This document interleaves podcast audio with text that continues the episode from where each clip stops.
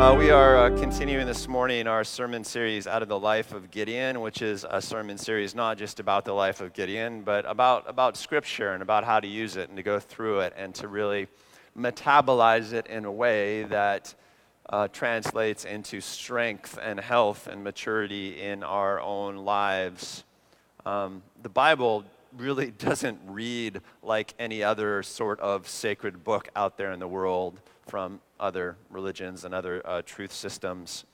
Uh, doesn't read like any other holy story uh, uh, for that matter. And, and other sacred texts around the world that you find in, in different, different faith traditions. The heroes in the stories are almost gods themselves, you know, uh, almost God like. You know, you think of, I don't know, a guy like Muhammad or a guy like, you know, Buddha, right? They're sort of elevated and unquestioned and at the end sort of infallible and, and, and they end up being uh, revered and, and worshiped. Or in the stories, sometimes the gods that are featured in the stories are suspiciously human like. You know, they're, they're capricious, they need to be managed or appeased or, or are sometimes outwitted, depending on, on what tradition that you're in um, or you know they're scary they need to be avoided uh, something like that. But in the bible you get a god who's very uh, parental sort of you know loving and who develops people uh, to be more mature stronger healthier uh, happier. And the heroes that we get in the bible stories um, are not very godlike. They're often cowards at the beginning and often foolish at the end.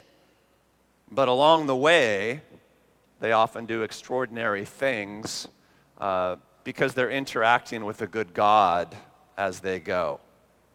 And so the stories tend to be very instructive uh, for we imperfect humans, for us imperfect humans who, who, uh, who read them and wish to walk with God in our lives, if, if we would just listen. And that's one of the great themes of the Bible. It's like, hey, it would go better for you if you would just listen. Um, if you would just listen uh, to the Lord. And what we found in the beginning of Gideon's story last week in Judges chapter 6 was that Gideon begins to become Gideon. Gideon begins to become a, a new person. In fact, he gets a new name, Jerubbaal. Contends against Baal, contends against false gods. He gets a new name precisely because he heard God and starts conversing with God for himself, and everything is revolutionized. And that's kind of where we, we pick up uh, the story today in, in the life of, of, Gideon. Another thing that, that I notice uh, as a longtime reader of the Bible is that there are lots of battle stories in the Bible. Have you noticed this? Lots and lots of battle stories. You could probably name some. There's like, you know, the Israelites versus the Egyptians at the Red Sea. Right? Remember that one? It ends kind of epically. In fact, Hollywood epics have been made about that moment. God parts the sea. Uh, there's the Battle of Jericho. Uh, if you grew up in the church and you went to Sunday school, I can pretty much guarantee you sang songs about Jericho, right? It's an awesome story. You walked around, the walls came of course they did. The walls came tumbling down, and this epic battle story. David and Goliath, you know, uh, what's better than that? A giant is killed with a slingshot, and, you know, the army of the Philistines are routed. And then today's story, we're going to look at uh, how Gideon beat the Midianite army with 300 men, uh, the first famous 300. Battle stories, I think, are really helpful in life, probably why we find them so often in the Bible, uh, because I don't know about you, but I think life often seems like a battle. Anyone? Anyone? Can I get an amen? Some snaps for that? Yeah, uh, there's some, there's some struggle to life, at least, at least in my life, because I'm probably doing it wrong. But, um, you know, sometimes you have to, you have to get your battle on uh, if, if, if you noticed. Challenges loom in life. You might have a challenge in your life right now. I'll give you a moment to really think about it. Anybody have a challenge in life? Just sort of, yeah, just give, give someone a high five next to you and say, yeah, I know. Yeah. And the thing about challenges in life is that when they happen, happen, you should defeat them, right? You should, you should fight battles, uh, often with intensity and sometimes r- with risk taking, which is what makes a battle a, a battle. Uh, and uh, it may be that one of the reasons there are so many battle stories in Scripture is to remind us simply that challenges are to be treated as battles, which is to say that problems are supposed to be solved. And that to do that, we have to fight. We should not just acquiesce. We should not just quit. We, could, we should not just sit on our butts and complain, but we should fight. Remember that when the angel of God first came to Gideon at the very opening of Gideon's story, what's, what's like the first line, the first interaction of the entire epic of Gideon? The angel says to him, Hey, greetings, mighty warrior. And at the time, Gideon is hiding in a hole in the ground, uh, trying to protect wheat, you know, the harvest. And the angel comes and essentially says, I just want to remind you that you're a mighty warrior. I just want to remind you that though you have some problems in life and though your people have some problems, the truth is you're a fighter. And what does that tell you about what you should do with respect to your problems? I'm amplifying and paraphrasing the story, but that's those of you who were here last week, you'll remember that that's how, how the story starts. I just want to remind you that life is a battle, but you are a warrior.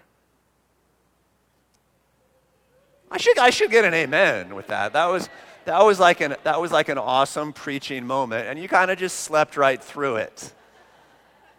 So I'm going to say it again make sure that you appreciate uh, just, just the truth of the moment. All right, all right, here we go. Okay. Life is a battle, but you are a warrior. Right. A little bit slow. All right, so what I'm going to do here uh, is I'm going to read, I, I, excerpted the end of chapter 6 and a good chunk of chapter 7 from the book of Judges as the story of Gideon continues. It's just three or four chapters long. And what I'm going to do is I'm going to read through uh, the story, which is kind of long, and then we're going to go through and we're just going to uh, just going to attack it in chunks and make some observations. And this is just kind of an exercise in interacting with Scripture together, uh, but there might be one or two things uh, uh, to learn uh, along the way. And because they've printed this scripture in perversely small type, I'm going to put on my, uh, my reading glasses today. So we're going to pick up the story in Judges uh, chapter 6 at the end, verse 33. Now, all the Midianites, Amalekites, and other eastern peoples joined forces and crossed over the Jordan. That is, they came into Israel and camped in the valley of Jezreel. So, a particularly huge invading army this time. Then the Spirit of the Lord came on Gideon, and he blew a trumpet, summoning the Abiezrites to follow him. He sent messengers throughout Manasseh, calling them to arms. Manasseh is one of the, the tribes, actually, it's a half tribe in Israel. And also into Asher, Zebulun, and Naphtali, so that they went up to meet him. So, so a good chunk of the nation of Israel uh, he calls to a battle. Then Gideon said to God, If you will save Israel by my hand as you have promised, look, I will place a wool fleece on the threshing floor. If there is dew only on the fleece, and all the ground is dry, then I will know that you will save Israel by my hand, as you said. And that is what happened. Gideon rose early the next day. He squeezed the fleece and wrung out the dew, a bowl full of water. You understand how this is working, right? Usually there's dew on the ground in the morning. Gideon throws out a, a wool carpet and says, instead of dew being on the ground, make it so that there's only dew on the carpet. And that's what happened. And he took it as a sign. Then Gideon said to God, uh, Do not be angry with me let, let me make just one more request. Allow me one more test with the fleece. But this time, make the fleece dry and let the ground be covered with dew. That night, God did so. Only the fleece was dry, all the ground was covered with dew. Two signs in a row. Skipping ahead just a little bit, the Lord said to Gideon, You have too many men. All the men rallied to Gideon's trumpet, said, Yeah, actually, you have too many men.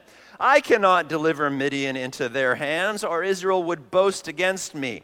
My own strength has saved me. Now announce to the army anyone who trembles with fear may turn back and leave Mount Gilead, where they had gathered.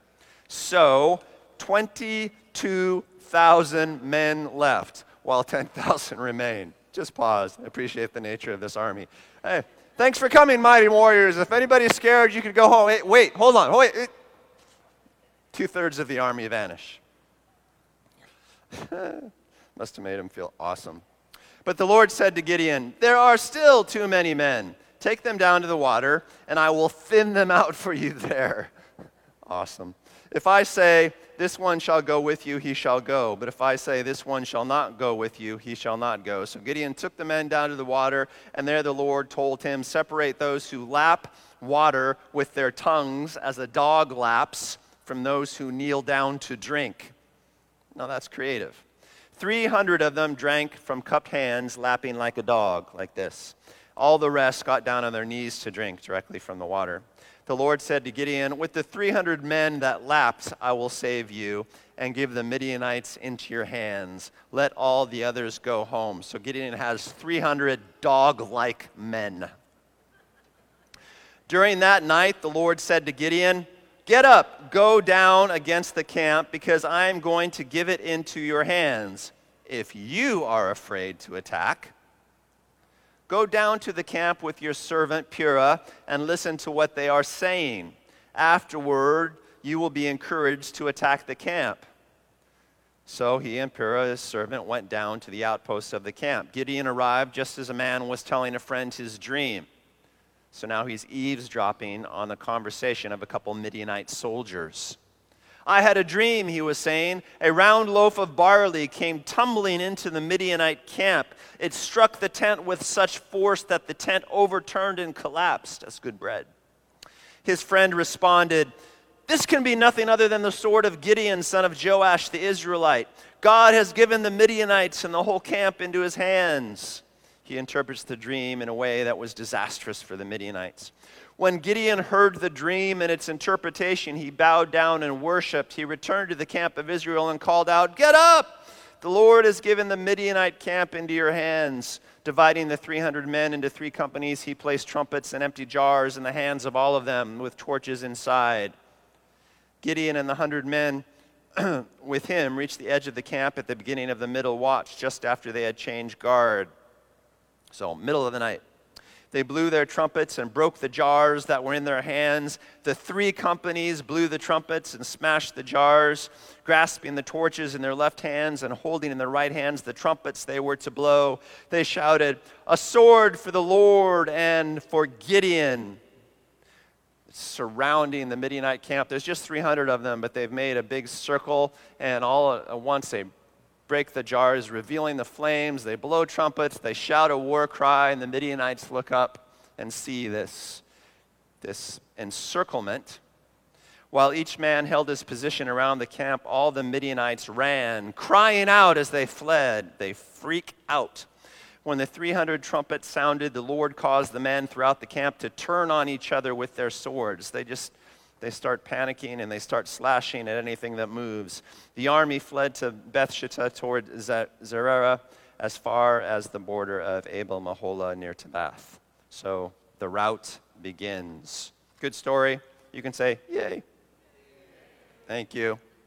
Uh, so let's go through that in chunks. And I don't know what you saw when uh, we read through that, uh, but I'll give you a few observations, uh, what jumps out at me. First of all, uh, God has identified uh, Gideon as a warrior and called him to defeat the Midianites. And the first thing Gideon does when, true to form, the Midianites and their guests come and invade the land of Israel that season uh, with this huge invading army is Gideon blows the trumpet. He calls all of the men to battle uh, from the surrounding uh, region. Um, and I notice that he does this even before he knows what he's going to do exactly. Did you notice that?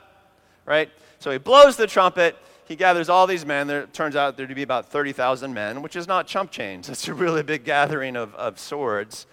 Blows the trumpet and he gathers them, and then he does the fleece. So, Lord, if you're gonna if you're gonna deliver them, if you really want me to fight them, would you please give me a sign with this wool carpet? What's your question? What bugs you about that?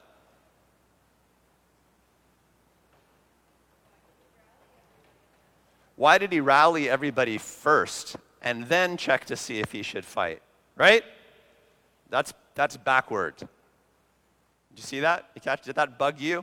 Uh, one of my number one Bible study tools is to ask myself, what bugs me about this story? What bugs me about this teaching? What bugs me about this passage? And, and that really bugs me about this passage. It's like, you know, blow the trumpet first, even before he's absolutely sure what he's going to do. So he's got 30,000 guys there, 32,000 guys, and he's like, uh, I wonder what to do now. you know, it's like when the guys show up, suddenly the situation gets real, and he's like, oh, uh, I, better, I, better, I better figure out what it is that I'm trying to, to do here.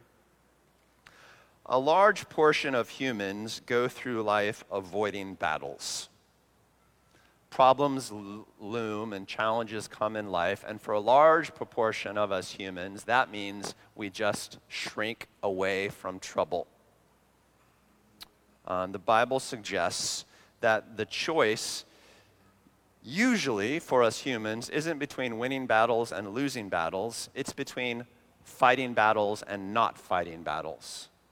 And the first step we need to make in life is to decide that we're going to fight. And then later we can figure out how we're going to fight. And what I love about the story of Gideon is that it displays this human truth very clearly. Gideon's like, Well, God called me to be a warrior, and warriors fight. Give me that trumpet. I am calling my brothers to arms. Goes around the countryside. Everybody comes together, and all they know is that it's time to fight. Step one attack mode. You got to put yourself in attack mode before you put yourself in planning mode, oftentimes. Are you following? Does that sound like a worthy life principle to you? And Gideon is a guy who's just kind of groping his way through this maturation process. He's never done this before. You know, a week earlier, he figured he was just a coward who should be hiding in holes and now he's a national military leader of Israel. He's making it up as he goes along, but he knows the first thing is attack. So he's going to settle that first. First, he, he, uh, he blows uh, the trumpet. The first decision is always the decision to be a fighter. When the Israelites had their backs against the Red Sea and it was time to fight the Egyptians in the Exodus story, the Israelites freaked out. They called on Moses to surrender. And God said, No, no, no. I am turning you from a slave people into a free people. And the first thing you need to learn, free people, is that sometimes it's time to fight. Now, I'm going to help you out here. I'm going to split the sea. But you got to stand. You got to stand still and know that I am God. That's how he put it in, in, that story.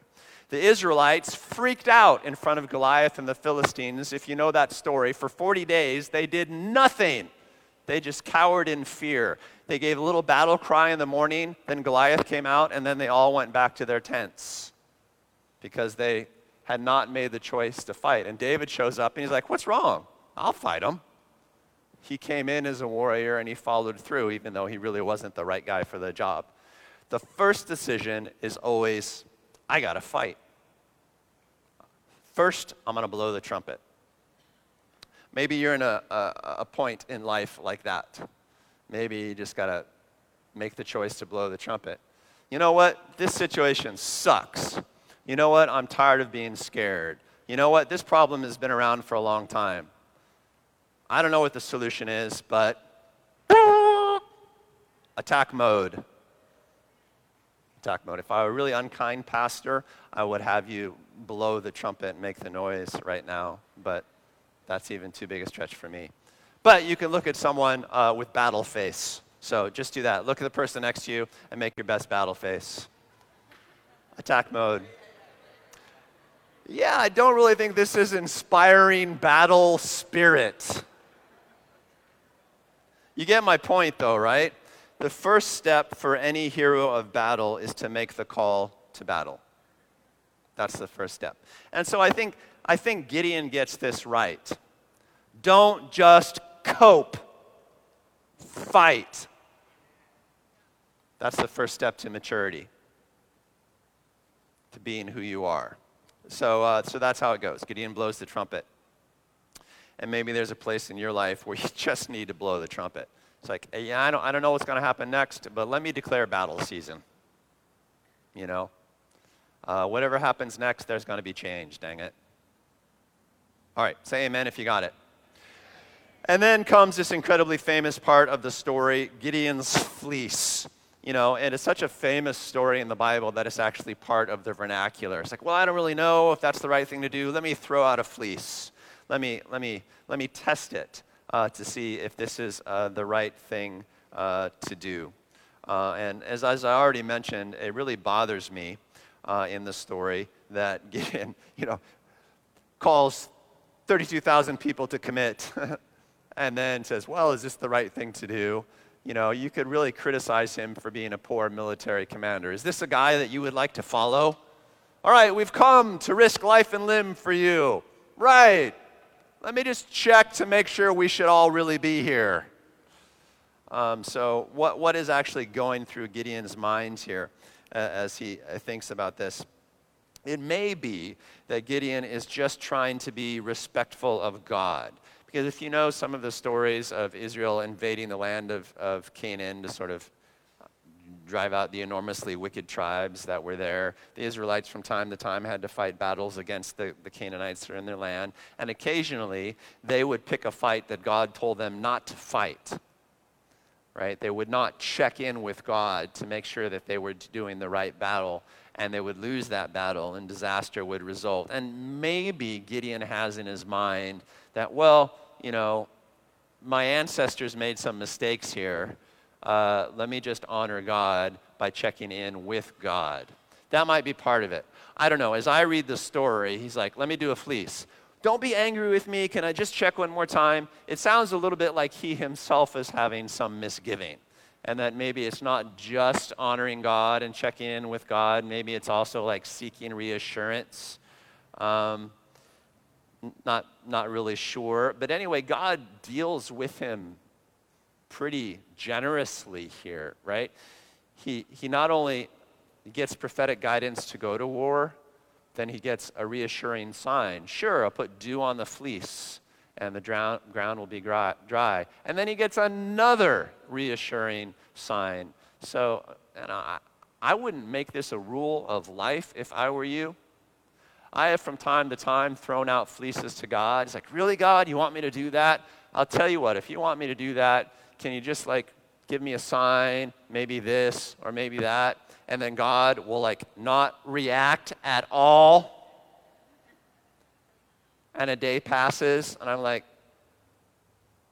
still I have the conviction that that's the right thing to do, is as if the Lord is saying to me, Yeah, I told you, and you're a grown up boy, and maybe you should just follow through. I think there are occasions in life where, where God does that as well. Just like as you get older as a child or as your children get older, sometimes you're like, Well, we talked about this. you know, it's like, Do I really need to clarify anymore? Well, you didn't tell me to make my bed today Yet the past hundred days I did. And so maybe you could just figure it out. You know, sometimes there are those moments in life. Um, but I don't know. Gideon's just starting out, and God is, is really working with him here. And that's the picture uh, that, that I get. I also ask myself, what would Gideon have done if in the morning he got up and the fleece had dew and the ground had dew? you know, if the sign didn't work out for him? What would he have done with his 32,000 men at that point? And I'm not really sure. I think the most human thing to do would have been to sort of go to battle. Because that's what we do. When we're not sure, we sort of do. Right? We look for the compromise. Um, so I think maybe he would have said, All right, we have 32,000 men. Let's harass the Midianites a little bit and then go home. Let's do enough to tell the families that we tried. Uh, somebody will write a song about it, and then we'll go home, go to the caves, and complain a little bit. If we'd only had a bigger army or something like that. I, am not really sure. Uh, but, but it works out for him. Here's my takeaway Gideon is groping through this one step at a time. And, and it's a rare and interesting situation, so God bless him. I totally get it. While one might criticize his chops as a military commander, you know, I mean, because you'd probably hesitate to follow a guy who had no plan going in. Um, but the truth is, that's a lot like life. You know, you make a decision to go to battle, you make a decision to change your life. You make a decision to change the lives of the people around you. You make a decision to change the life of your family. Suddenly, people are counting on you. And then you kind of wonder how it's all going to go down and whether you know exactly what to do at that point. So you double check as best you can with God. And then you might have to come up with a plan in the moment. Gideon had become Jerubbaal. He had become this warrior that he is simply and only because God had conversed with him. That's the only reason he finds himself in this spot. So when he's kind of having a moment of doubt or lack of clarity, he's going to hang on to what got him here in the first place conversation with God. That's what made him who he is. He's sticking with the horse he rode in on. It's like, well, I'm here because God spoke to me. I'm a little bit queasy right now. Maybe God will speak to me again.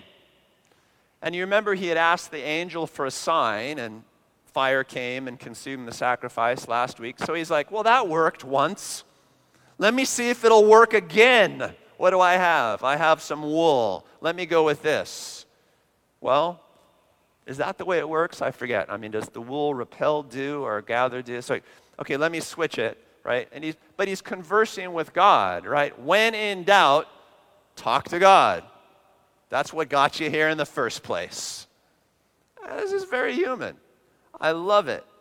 You know, let me check to see if God really does want me to take this job after all. You know, because now the offer's on the table. Like, all right, all right, let me just check to make sure I'm getting this right. Yeah. You have a God who speaks, you're a believer who listens. Why not check in? Let me check to see if God really does want me in this romantic relationship. You know, if I really am making healthy choices, because sometimes, you know, romance screws with people's minds, it's probably worth a double check. God speaks, I listen, let me, let me check in. Why the heck not? Let me check to see if God really does want me to move to this place. Let me check to, to see if, if I'm getting this right and God really does want me to leave this place. Because, you know, that's, that's a big move. Let me check in. I've got a big God who speaks. Why not? Let me check to see if God really does want me to do this thing. Let me check to see if God really does want me to break my commitment to doing this thing. You know? Why not check in? Why not double check? You have a God who speaks and he might speak to you in a fashion that's a little less slick than the fleece. But how many of you know God actually talks? How many of you know, as the Old Testament often reassures us, that he is not just some mute idol of stone? Because that's what Jerubbaal is fighting against. He's fighting against the false idols who don't talk. And so he's learning to deal with the living God who does talk. It's the nature of the exercise. You following? Anyway, the fleece works really smoothly. I say that because, I know, sometimes gimmicky things like fleeces don't work all that smoothly, but conversation with God always does work uh, somehow if we just listen and, and stick with it. Um, and uh, I don't know, it's working for him so far. You don't want to rely on gimmicks in the end, Gideon kind of over relies on them, but we'll get to that part of the story eventually. Uh, for now, God is just kind of developing the conversation. And then God does a sort of double check too, which I think is fair. I mean, fair is fair. Gideon's like, reassure me that I should be going into the battle with these men. And God's like, sure, I'll reassure you. Uh, Lord, don't get angry, reassure me again. Fine, I'll reassure you again. And then God says, uh, Gideon, those 32,000 men, you're willing to go into battle against the Midians, Midianites with those guys? Absolutely, Lord well, what if I take almost all of them away? Would you still be willing to go into battle? And so God initiates this conversation uh, with Gideon and says, uh, You know, I-, I want everyone to know that I'm the guy behind this story so that they learn to trust me rather than trusting in masses of humanity, masses of weaponry. Uh, so here's what we're going to do. And it's like this whole thing, you know. First, if you're too afraid, go home. Um, just really interesting military leadership. you know, usually it's like, don't be afraid, get your game on. And God's like, no, I mean, I'm, I'm interested in faith, uh, not fear. So if you're afraid, you know, and 22,000 guys uh, take off, that's not enough. And then he does this whole thing with drinking with water, and it winnows it down to just 300 guys.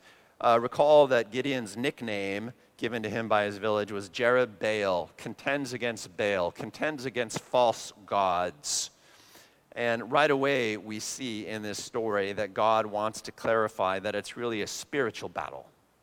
As most battles in life are, let's face it, right? If you've got a big problem in life and something that you need to overcome, you know, the, the first fight of any fight is the fight for faith the first battle of any life battle is the battle to trust God, the living God. And so, you know, the Lord is sort of clarifying this in manifest ways uh, in, in this story. It's like, this is a fight for faith in God. And let me make sure, Gideon, that you've won that fight before we get into the other fight. So, winnows it down to 300. Have you ever felt as if being godly meant you were living life with a handicap? You know what I mean by that? Have you ever felt like following God's guidelines, following God's morality, doing things God's way, made life far less convenient for you than for other people? Anyone? If you haven't, you're probably not doing it right. Let me just tell you that right now. You know, following God brings incredible limitations into your life, right? Incredible restrictions. Have you ever felt like you had a, like a nice vision for your life, important things that you wanted to accomplish, but that God just really didn't give you enough help or enough resources to pull it off? Anyone? Seriously? Like three people? You guys clearly are not trying hard enough. Um, or has it ever seemed to you as if God went out of his way to make things unnecessarily meager in your life? Anyone? You gave God every chance to bless you, to give you lots of resources, to really give you breakthrough in a glorious world changing way, and he didn't do it. Anyone? Anyone? Anybody honest enough to admit it? Now I'm getting some shaking fists. Yeah! Ever felt like you had just too many restrictions in life and God was either authoring the restrictions or not really cooperating with you at removing the restrictions? Well, this is the story for you, isn't it? You know, this is it. This is kind of what the story is about. You know, I don't know if your lack of resources and your meagerness and, and uh, you know, your lack of godly help is actually from God. I mean, I, I don't know that for sure, but it might be. And if it is, He can use that. He can use that to bring you victory uh, in a better way than you would have had victory otherwise. Um, at the end of the day, Gideon routs a much larger army, tens of thousands of soldiers. He routs with 300 guys. if he would have tried to fight an army of tens of thousands with an army of tens of thousands, the Israelites would have lost thousands of lives. There would have been epic bloodshed. Instead, he just drives the Midianites into panic, and the you know, countless lives are saved. This works out better. This works out better in the end, even though at the beginning it must have looked like unnecessarily meager uh, to Gideon. And that's just a powerful life principle uh, that's easy to pull from the story. You don't have to be large to do large. You don't have to be great to do great. If you following me, that's probably worth an amen. and so God has winnowed him down to 300 guys. He's going to face this army of tens of thousands of people. And then the Lord speaks into the story, and I love what he says. He said, Gideon, go up against the camp now. But if you're afraid, you know, those 22,000 guys who split, they were afraid. I never asked you. but if you're afraid, I got some encouragement for you. And I love it that that conversation doesn't go any further. You know, God doesn't ask, Are you afraid? He just said, You know, if, let's just say theoretically, Gideon, that you're a little bit afraid right now. Uh, here's what I want you to do I want you to go into the Midianite camp, which itself would have been a step of some courage, right? And, and I'm, i have some encouragement for you there. You can take your servant with you if you need somebody to help you along. You know, it's good to have a wingman. Uh, but go down and just, I got something for you there. So Gideon sneaks into camp uh, which would probably would have been easy to do. This isn't like a, a, modern military installation with, you know, fencing and guard posts and floodlights and stuff like that. It was just a massive humanity. It probably would have been fairly easy for two strangers to walk through the camp because, you know, a group of soldiers over here would not have known the faces of a soldier over here. So it's probably cool. Uh, what happens is that Gideon eavesdrop. He overhears this conversation of this dream. One soldier is saying, Yeah, I saw this, this loaf of barley come rolling into camp and it just sort of destroyed a tent. It was, you know, you imagine a little loaf of bread destroying a structure. It's like, that's, that freaks me out a little bit. And the other soldier said, Oh, yeah, that's, that's Gideon, son of Joash. They have heard. What Gideon discovers is that the Midianites are already on edge a little bit. They're not used to opposition in Israel, they're used to a cakewalk, right? And now Midian has called the army against them. They don't know that he's only got 300 guys. Uh, but, you know, a tiny loaf coming in and blowing up the camp, that's exactly like 300 guys bringing destruction to the Midianite army. It's a wonderfully encouraging dream once Gideon overhears it and he's pumped and he goes back to camp and he says, Let's move. Let's do it. And it seems to have given Gideon an idea. It's like if the Midianites are this edgy, what if I use fear against them instead of using swords against them? And a light bulb goes on. God doesn't instruct Gideon how to fight the battle in the end, but God gives Gideon enough encouragement that he sees a way. The path emerges. And I think life is often like that. It's not as if God tells you exactly what to do, God just gets you into position so that you can figure out what to do. Do you hear that? God doesn't tell you exactly what to do in life. God just maneuvers you into a position where you can see a path forward. And that's often as good as you get. This is best you get. But that's really what you need, isn't it? You just have to be in the right place in the right frame of mind, and then suddenly it's, I have an idea right? And Gideon doesn't ask for guarantee. He says, I got torches, I got a bunch of jars, I got about 300 guys. We could probably make a circle in the dark. They're not going to know that it's just a couple of guys with a torch. They're going to think that there's a whole company of men with every trumpet. Uh, and so he hatches this plan. Remember, it's pitch dark. The Midianites just kind of wake up and they see themselves surrounded by torches. And indeed, they go from edgy to full fledged panic. And they just start flailing around. Remember, it's pitch dark, and one group of soldiers won't know the faces of another group of soldiers. They see, you know, one group of guys running to them, and they think it might be, you know, Israelites, and they just start hacking away. And before you know it, a good chunk of the army, the Midianite army, has, has just slaughtered itself off. Nobody would have seen that coming, right? And that's how it is often in God's stories. You don't see it coming, uh, but it works out. Gideon said, I have a deep numerical limitation here. The Midianites are edgy. Maybe God is helping to make them edgy with dreams and stuff. How can I use what I have to exploit that? Jars and torches. Let's do this. And the rest is history. You know, the brave stand of the 300. Um, God had given Gideon a huge limitation. God had restricted help. God had essentially impoverished Gideon in a moment of crisis. And that just happened to be the best way to solve the problem. It's a great story. Lives are saved, victory is won.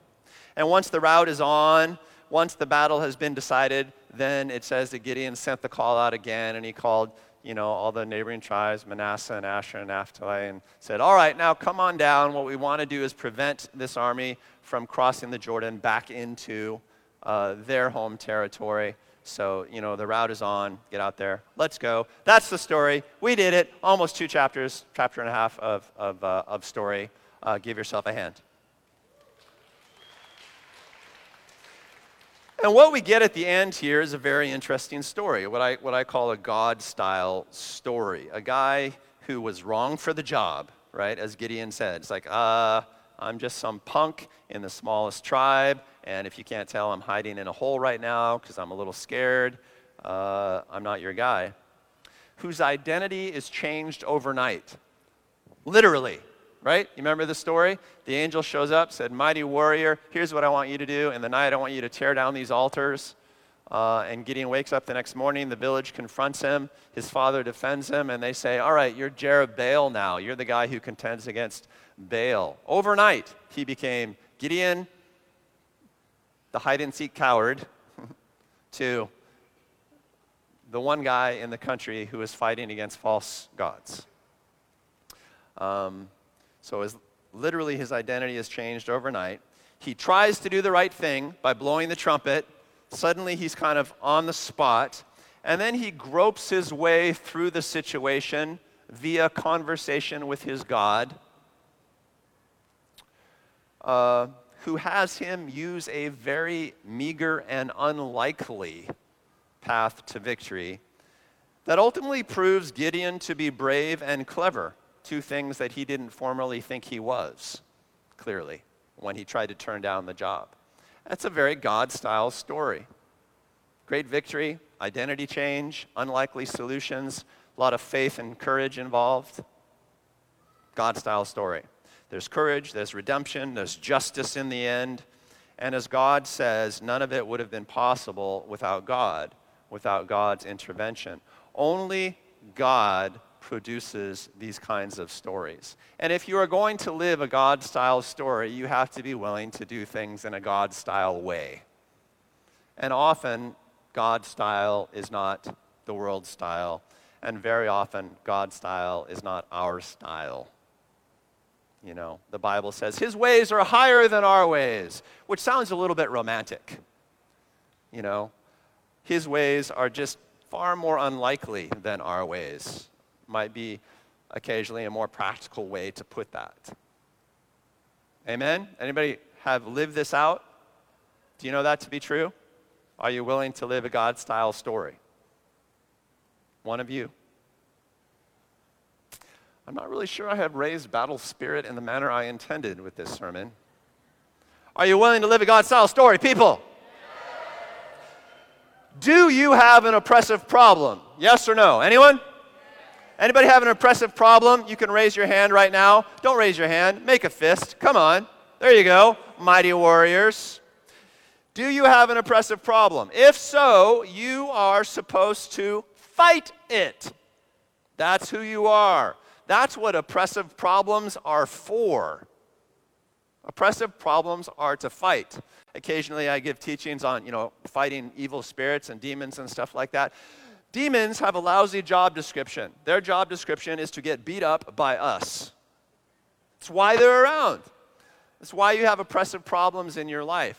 I don't know how they came to be, but I can tell you what purpose they are serving currently. They are there for you to defeat them. which means that you have to fight. You are designed as a mighty warrior. Turn to the person next to you and say, Hello, mighty warrior. There you are. Nice to see you here. I'm glad you came up out of the hole. Good. Um, you are a mighty warrior, and, and even if you're not acting like it, and even if people around you aren't cooperating with you, if they're being, I don't know, unhelpful, the fact is you're still a mighty warrior, and this is the right time to fight the battle. Attack mode, now. You're on it. Amen? So you don't just complain, you step out, and here's a thought you take responsibility for the problem. Because if there's a problem, it's your responsibility. Even if it's a national problem. Let's say, I don't know, there was a huge problem in the nation, I don't know, maybe national politics or huge social relations or something. Here's what you wouldn't do you certainly would not complain about that problem until you took responsibility for solving it, right? Because that would be crazy. No believer would do that, right? That's right, obviously. So you got to take responsibility for the problem in some way. What way? Well, I don't know, but here's what you're going to do you're going to blow the trumpet.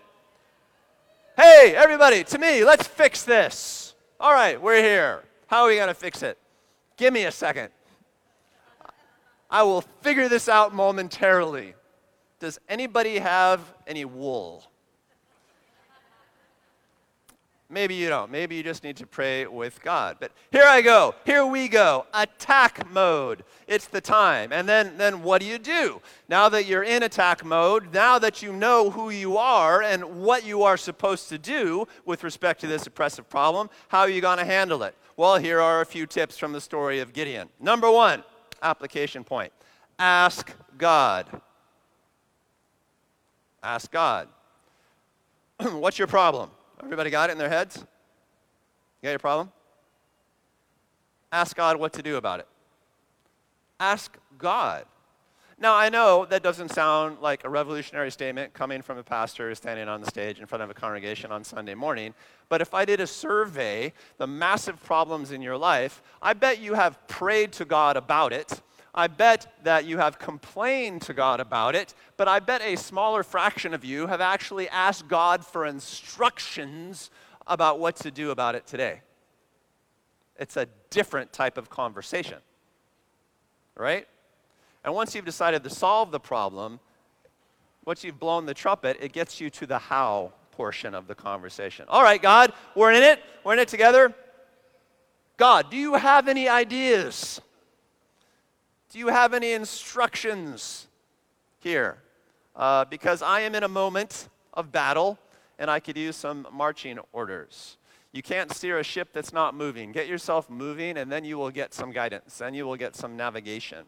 So ask God. Ask God how to solve it. He will tell you, period. Full stop. That's what I said. If you have an oppressive problem, God will tell you what to do about it. Uh, he, might, he might not give you like a full blown 100% solution, but he will tell you what to do next. He will tell you what to do next. I can pretty much promise that is true because I've read the book. And that's how it always works. Always. What he tells you might seem a bit odd at first, but if you follow through on it, you will get yourself to the next step in the adventure. So ask God. He will tell you in some fashion, whether it be simple or kind of mysterious. He will get you moving forward. Yeah. Pretty much promise that. And if you just cannot hear God to save your life, maybe you're just got your ears all stopped up with anxiety and whatever, I don't know, ask somebody else around Blue Water to, to pray and to listen with you go to a small group. At every small group meeting, every Ohana group, we have a Blue Water mission. Uh, people will gather in a circle and pray and listen to God for one another. Every group. This is really easy to address. Just be willing for God to tell you uh, what to do, you know, which means that you'll have to, like, you know, follow through on what He says. Ask God, He will tell you. Do you believe that? Do you believe that's true? If you believe it's true, you are on your way, mighty warrior. Step two keep asking. Stop me if I'm getting too sophisticated.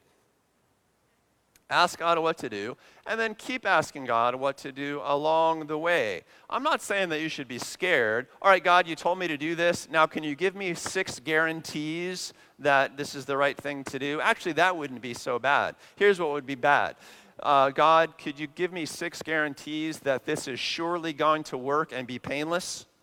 That would be bad. What you want to do is just, you know, check in with the Lord because he's a chatty fellow. Don't be scared, just be humble. It's different. Be willing to say, well, I might not have this exactly right yet. Do you have any updated instructions? What's better, a map or Google Maps? Right? What's better? I know sometimes Google Maps doesn't work right. You have to switch over to MapQuest or something like that. but what's better? You know, the fold out map that you read as you drive. Now, where am I again? Am I on this highway or that highway? Right? I'm old enough to remember those. Some of you aren't. You know, I actually learned how to use a compass when I was a kid for navigating the mountains of Southern Oregon. Now you have Google Maps. Wherever you are in the world, you can get a satellite image with a blue dot that says you are here. What's better? Well, as long as you've got, you know, data, Google Maps is better. And God is the God of the ultimate data plan. Thank you. I've pushed that metaphor way too far. But, but there you have it. You know, so, so why not check in? And that's what I do when I drive. I don't even think where I'm going. I was driving around Maui all weekend. I just go, type in the destination, and I just start moving. And, uh, and it tells me. It tells me what to do. Helps me to check in. Uh, you can recruit others to help you listen because you got lots of fine people around here. You can read scripture, reflect on it to make sure that what you're doing is in keeping with scriptural principle and stuff like that. All of these are great ways to update, take advantage of all of them. Step number three, and finally, uh, use what you've got. Don't complain about what you don't have. Use what you've got. And if God needs you to have more, He'll certainly give you more. But we need to be people who are willing to use what we've got maybe it's like 300 guys with a bunch of water bottles, you know, and torches. Uh, maybe it's like, you know, a slingshot. I don't, I don't know what you've got, but I know that God has an imaginative way for you to use it.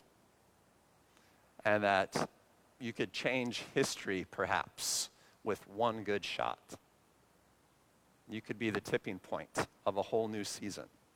But you got to be willing to use what you got and not just complain about what you don't have, because that's a showstopper. Use what you've got. It may be that this will work out better in the end, right? It may be that God not giving you enough to pull off the job ends up saving life later on.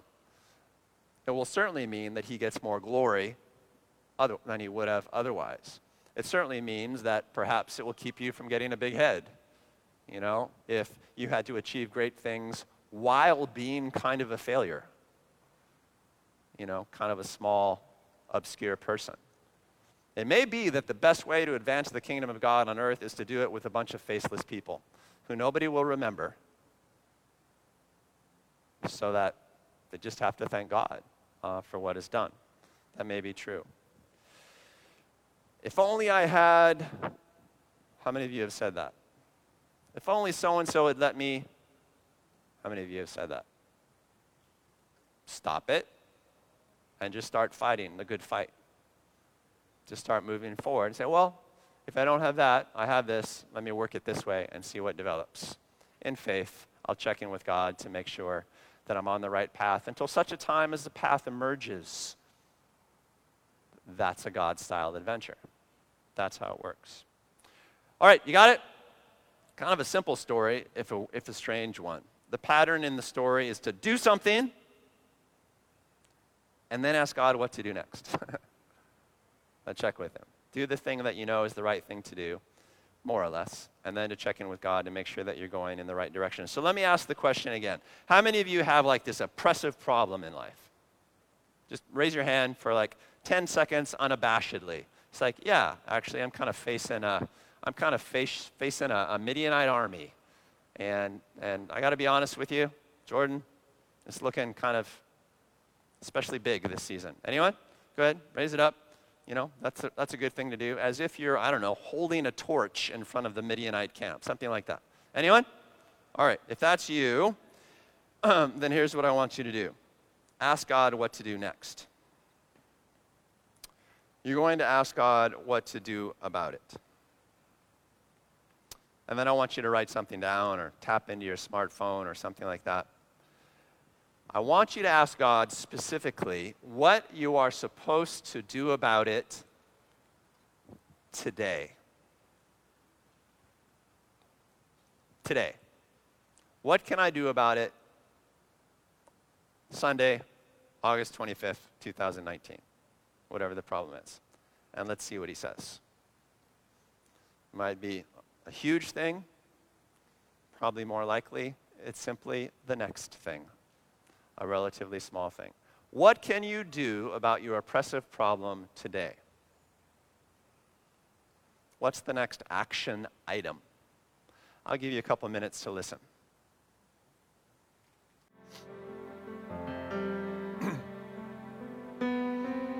Here's what God has taught me uh, over the years. When I've got some huge problem, I'll say to God, I don't know how to solve this problem.